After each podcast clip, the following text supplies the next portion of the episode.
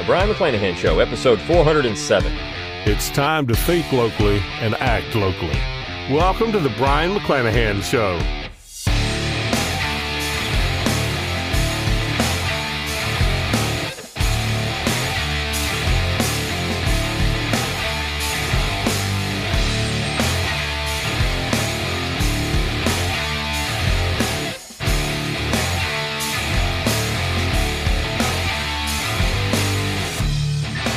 Welcome back to the Brion McClanahan Show. Glad to have you back on the program. Very glad to be here. Don't forget to follow me on Twitter, like my Facebook page, and subscribe to my YouTube page. You can find all the social media accounts on my webpage, brionmcclanahan.com. That's B R I O N, McClanahan.com. While you're there, give me an email address. I'll give you a free ebook, Forgotten Founders, and a free audiobook of the same title read by yours truly.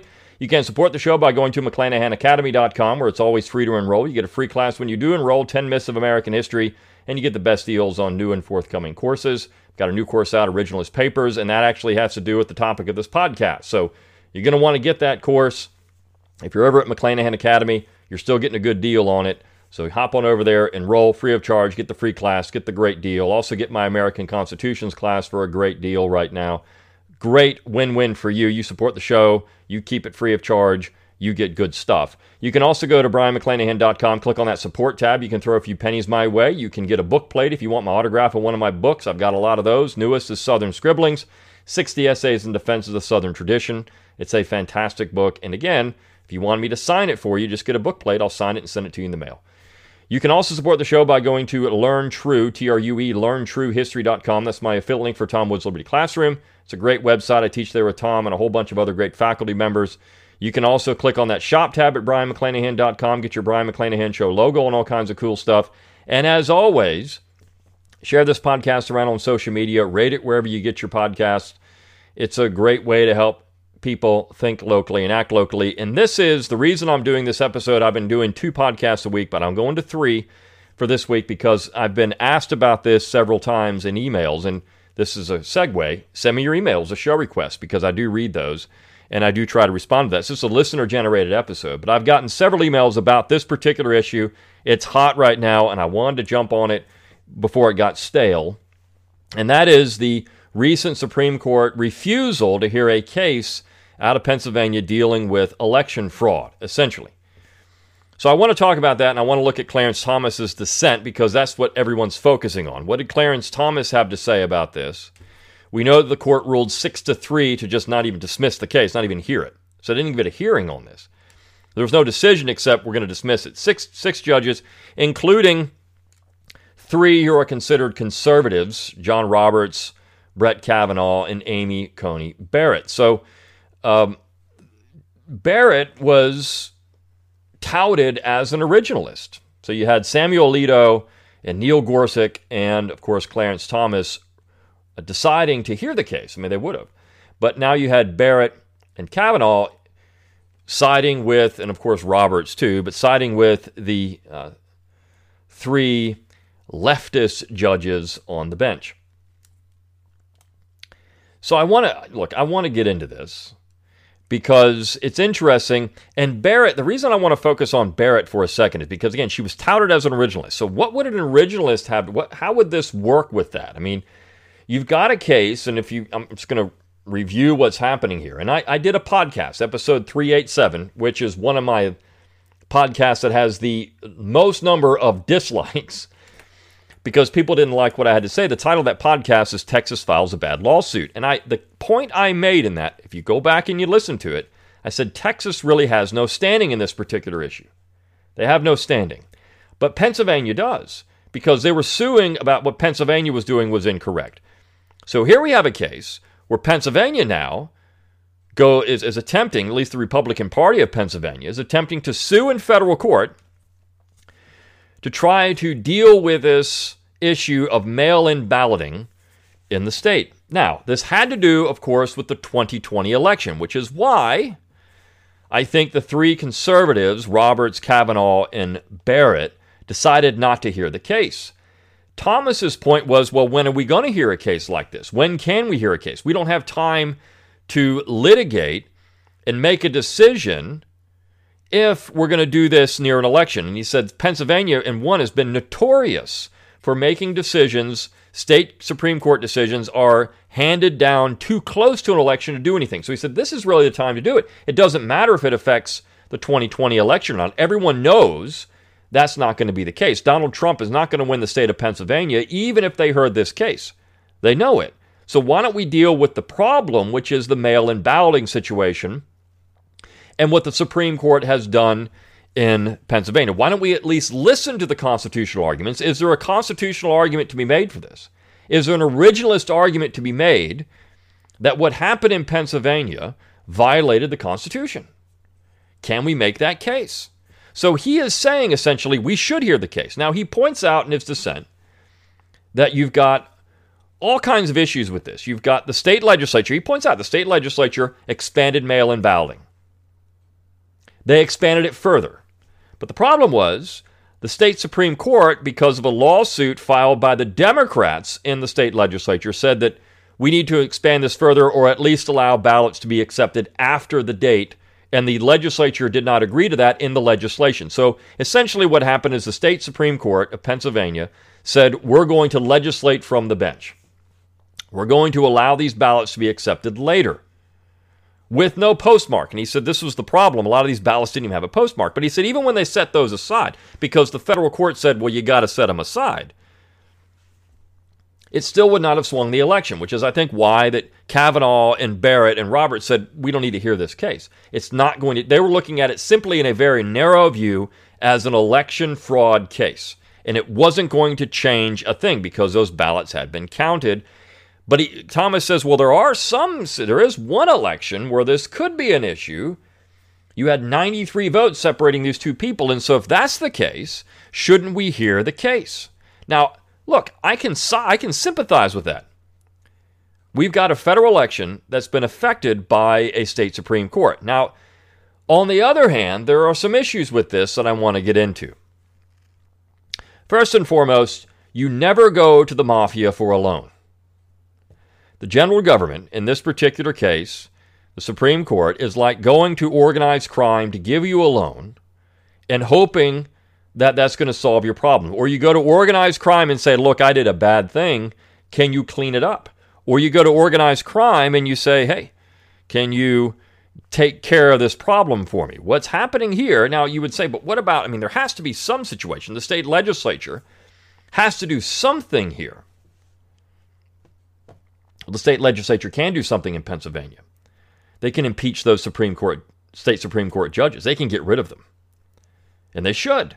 Now, maybe they don't have the votes to do it, but this is something, there should be a campaign in Pennsylvania to take care of this problem in Pennsylvania rather than going to your uncle and kneecapping somebody. Because when you open the door to this, now I know there's been other cases, Tom, Thomas made this clear. We've got this case, we've got this case, we've got this case. That would show that we should hear the case here. We, sh- we should actually decide on this. We should make a ruling about this particular situation based on precedent, the common law that we've established over the years, going back 100 years with issues like this. But of course, Again, when you open the door to federal overreach, when you open the door to the federal court system or the federal government getting involved here, you're inviting a real issue in the future because you've now gone to the big boy on the block and said, take care of this. Well, I can understand the reasoning behind it because the Supreme Court has acted, the state Supreme Court has ruled and overruled the legislature. And so we've got an issue. Now, due process was followed. Was it a violation of due process? No. The court made a decision that one side did not like, and so they're going to try to sue in a higher court to try to take care of the situation. So, what is the legal merit? What is the, the constitutional merit to this? Is can you make a case that in this particular situation, in the state of Pennsylvania, the Pennsylvania Supreme Court, state, state of Pennsylvania Supreme Court, violated the U.S. Constitution by making their decision that mail in ballots could be counted after the legislature said they could be counted and without postmarks. Because they've ruled, made, a, made a legislation from the bench. They've ruled in a way that went against the duly elected legislature of Pennsylvania. Can you make a case that this was illegal? According to the U.S. Constitution. Well, there are two spots in the Constitution that talk about elections. One is Article 4, Section, I'm sorry, Article 1, excuse me, Article 1, Section 4. So I'm going to read Article 1, Section 4, and it's important because it says the times, places, and manner of holding elections for senators and representatives shall be prescribed in each state by the legislature thereof. But the Congress may at time by any time by law make or alter such regulations, except as to the places of choosing senators. This is important. So, what Thomas was pointing out in his dissent of not hearing the case is well, we all know about the president, but what about this legis? What about this this uh, this uh, this election for a member of the House of Representatives? So, in that particular case, is this not a violation of the U.S. Constitution? The times, places, and manner of holding elections, manner of holding elections, and the time of holding election for senators and representatives shall be prescribed in each state by the legislature thereof. So, did the legislature prescribe these things? Well, certainly they did. Did the court go in and change that? Well, certainly. The, the Pennsylvania Supreme Court, did it go in and change that? Well, certainly they did. So, is this a violation? Did the Pennsylvania Supreme Court violate the U.S. Constitution by saying that the uh, Secretary of State of Pennsylvania had to accept these ballots after the election was over and without any postmark on it. So you didn't know when these things were made, when they were filled out. They could have been filled out after the election was over. Nobody knows because there's no date on them. I mean, this is this is election fraud 101 stuff, right? And Thomas points this out. Look, there's and I said this, there's no western power that that doesn't know that that mail-in balloting opens the door to the possibility of election fraud. Now, you can say, did it happen? You can suggest it did, it didn't, whatever. I'm not arguing that. I'm saying this opens the door to election fraud, as Thomas points out, and so you have an issue with this. So, according to this, according to reading it this way, this is a textual, I'm going to say this, this is a textual understanding of the Constitution because this issue was actually talked about in the ratification process during the debates leading up to the states ratifying the Constitution. In fact, it was discussed quite a lot. It was discussed in several states and in several public documents about the Constitution. The great fear, this is important, the great fear from the opponents of the Constitution was that this power would allow for the general government to have oversight of the states when it came to federal elections. In other words, they would have a negative on the states when it came to federal elections. So maybe you can see where I'm going with this. The originalist position would be that it would be dangerous to bring in the federal government, or at least the argument was made by the opponents, and I'm going to say what the proponents said in a second. The argument was that it would be dangerous because the federal government would have a negative over state laws when it came to elections. The proponents, those who favored the Constitution, said this would never happen unless there was an issue so egregious where the state's legislature did not send a member to the House or the Senate when they when there was a dereliction of duty and the example was almost always Rhode Island because Rhode Island refused to send delegates to the uh, to the uh, Continental Congress. They just refused. They weren't going to do it. So in this case, the Congress then could go in and say, we're going to legislate for you, Rhode Island, so you have federal elections. The point was that they would have federal elections. So it was not to give them oversight over the laws that led into this, but that they would even have them to begin with. And I'm going to give you an example of that. And it's by a man named Tench Coxe if you're taking my originalist papers class, you'll know I have a couple of essays by Tench Coxe in the part one. You'll see more of Tench Coxe in part two. Tench Coxe is an important part of the founding generation, just not a household name. But he said this observations have been made on the power given to the federal government in regard to the elections of representatives and senators. The regulations of these elections are, by the first part of the clause, to be prescribed by the state legislature, who are certainly the proper bodies if they will always execute the duty. But in the case the Union or the public safety should be endangered by an omission of this duty, as in the case of Rhode Island, then the legislature of the United States can name for the people a convenient time and do other matters necessary to ensure the free exercise of their right of election. So the, the point was that if the state was derelict in ensuring that there would be a free election, then the Congress could step in and do it for them.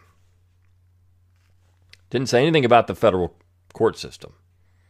Nothing. Now, Coxe was very adamant that the state legislatures would do the right thing here and they would ensure fair elections.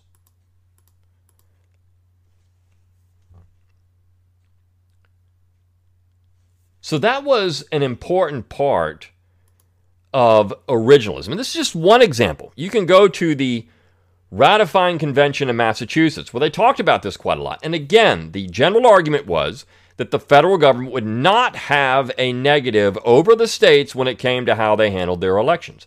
Now, you could say, again, the Pennsylvania State Supreme Court was legislating from the bench. This happens in the U.S. Supreme Court all the time. Okay? So you can't make an argument, well, this court can't legislate from the bench, but this court can. I agree that neither one should. But on, at the end of the day, if the if the Supreme Court of the United States is going to do it, and they're going to do it even with conservatives, then why would they stop a state court from doing the exact same thing? And again, what's happening here is these three conservatives said, well, this isn't going to affect the election, we shouldn't hear it. So, what really needs to happen, what I would say with this, is that the state of Pennsylvania, the Republican Party, then, needs to bring the suit back up that doesn't have anything to do with the 2020 election and simply bring it up that the state Supreme Court of Pennsylvania has violated the Constitution by doing this, the U.S. Constitution. And that's where it stands. It's not because of the Trump election, it's because they just did this. And that would be the issue. Now, you could say, well, they've already done that. Now the Supreme Court is saying they won't, no one hear it. This is why I'd say it comes down to think locally, act locally. You got to get these people out of the legislature who are willing to do these things.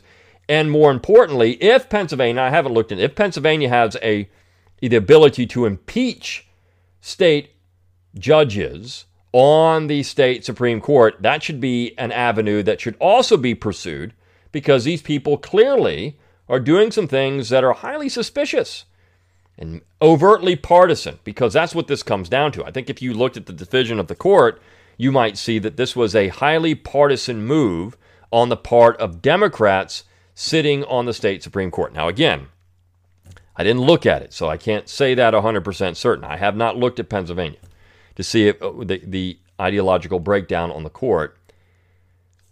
But if that's the case, I mean, if this is a situation where this is an ideological move that's based on party and power, well then you've got you've got work to do Pennsylvania. You've got to get rid of these people, get them out of office and start working that way because clearly the originalist position is going to be rather murky on this issue because you could make a case that this only the, the real fear was federal oversight of state elections, not states doing whatever they're going to do with due process and everything else and working through the system. Was it illegal? Did it violate the state constitution of Pennsylvania? Did it violate the U.S. Constitution? You can make a case that it violated the U.S. Constitution. When you look at the electors clause in Article 2, well, the state still chose electors. It's just that how the vote was counted for these things is suspect the state still followed all the proper procedures for choosing the electors. They just the Republican Party is contesting the outcome of that process. And again, Thomas says there's no one that would challenge that Joe Biden won the state of Pennsylvania. At least, not that's going to publicly do it in a way that would uh, would get them in trouble. Thomas, I think, is right on, though, when he says that this is a major issue for the future and we should be looking at this. Every state, in fact, should be looking at this. They should be looking at ways to solve this problem. Now, the states that are controlled by Democrats are not going to do it. They won't do it because that would undermine their ability to go out and have some gray areas, you know, work around the fringes a little bit, try to get some people in there. I mean, this is what I said in episode 387. The Democrats out hustled the Republicans, and they're probably going to do it again. They're probably going to do it again. They're probably going to out hustle the Republicans again in 2020. Now, if we have a situation where we have an election day, I would say one of the major problems with this too is that we have we have an election day established by federal law, and there shouldn't be any any month long balloting before that point or ballots after that point. There should be nothing. You should vote on election day unless you have a clear reason because of uh, you're out of the state, you're disabled. I mean, clearly disabled, you can't get to the polls, whatever the case may be, you should have to go vote in person on election day. If nothing else, we should do that. It's funny that, of course, the Democrats are looking at this recall effort in California, and they're combing through to make sure all the signatures are valid. Yet for a presidential election for members of the House and Senate, they don't care about that. There, that's that's voter suppression. You can't do that. You can't check rolls at that point. But when, when one of our guys is going to get recalled, we're going to make sure that everyone signs this. These are all proper names. These are all proper citizens. These are all the things we got to do. There's a bunch of hypocrisy here. So I think that, you know, Barrett and Kavanaugh and Roberts in particular, uh, I mean, look, these guys, these three men and women, these men and women are trying to kind of work around the the issue here. And who knows? I mean, Thomas gave it to him. I, I, will give Clarence Thomas credit for this. He gave it to him. He said, "Look, you guys are just ridiculous for not hearing this case." That's a bad move. Because when else will we hear it? At least give it a hearing. But what, of course, Barrett and Kavanaugh and Roberts would say, if we do that, well, then certainly we've legitimized the Republicans contesting the election. Again, the Supreme Court is becoming overtly political. It was never designed to be that way. It was never designed to be this political body that is so determined by who's sitting on the bench. And I would say it's not Republican and Democrat, it's nationalist and federalist. Now, Barrett, as an originalist, should know better in this case. She should know better. So I could see both sides of this issue. Originalists saying, well, I mean, it, it's it's a little bit of a gray area here because the discussion was generally about a federal negative, and so if that's what we're going to be talking about, let's not have a federal negative over state law. On the other hand, I think you can see that what Thomas is saying that, well, I mean, you've got this situation where you've got voter fraud. It's been it's been the case. Anytime you've had mail-in balloting, not saying that there was any voter fraud, but we should look at this to ensure that this kind of stuff does not happen again, not just in Pennsylvania, but anywhere else in the United States. Again, I bring up the question do you want this organization, the Supreme Court, do you want the Congress of the United States getting involved in your state and saying what's good and bad in your voting process? It's a question we have to ask because doing so nationalizes the election. This is what I pointed out in, in uh, episode 387. Doing so nationalizes the elections and creates a situation where you know you've got uh, people from New York interested in people from Pennsylvania interested in people from North Carolina. Mean, you're going to start looking at Texas suing Pennsylvania. I mean, this stuff would just start happening. Nationalism really is the problem right here, not something else. So that's my position on all this. I think Thomas's dissent is funny. It's great. I mean, he gives it to the left. He gives it even to his own people, supposedly his own people, Roberts, Kavanaugh, and Barrett. He gives it to them. And he does so in a way that's, I mean, he smashes them to little bits, and it's it really should be humiliating. It won't be because they'll just brush it off. I think you can make a case that if you look at Article 1, Section 4, the, the lawsuit, if it was done to ensure that this election in the, uh, in the House of Representatives for Pennsylvania is conducted the right way, you can make a case for it, but not for Donald Trump. The Republicans should be looking at that case and saying, now, here it is. You have created, look, this is an issue. That case should be the one. The one with 93 votes separating these people. That should be the one.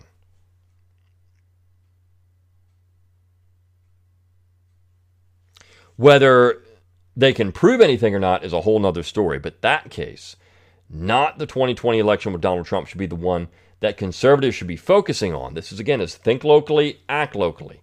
Focus on these local elections. Stop worrying about so much with the president. We know the president does all kinds of messed up things. Doesn't matter what party you're in. Stop worrying about the president and start worrying about your local representatives, your local government, your uh, member of the House of Representatives, your state senator, your U.S. senator. Start worrying about these people and stop worrying about the president of the United States. That's going to take some serious discipline. And certainly start worrying about your state legislature, your county council, these kind of things. It takes discipline and it takes changing your entire frame of mind, but that's the important part. Okay. So, again, a quick, you know, 25 minutes, quick uh, a video here on this Supreme Court decision. I wanted to get it in there. Got a lot of nuances here, I think, to get through. Um, I think Thomas is right for calling out these other people. But on the other hand, uh, I think that when you look at the issue, if they actually had to sit down and figure this out, I don't know if originalism would side with the Republican Party here because of due process being followed in the state court. Now, if you could prove the state uh, state constitution was violated by this, and that you know this was a real problem for the state of Pennsylvania, uh, then I think you you have a case. But um, so far, I think even Thomas was hinting at this. It's it's going to be a little hard to rule in favor of the Republican Party here, but I digress. Okay, that's it. That's the uh, that's the uh, the podcast on Clarence Thomas.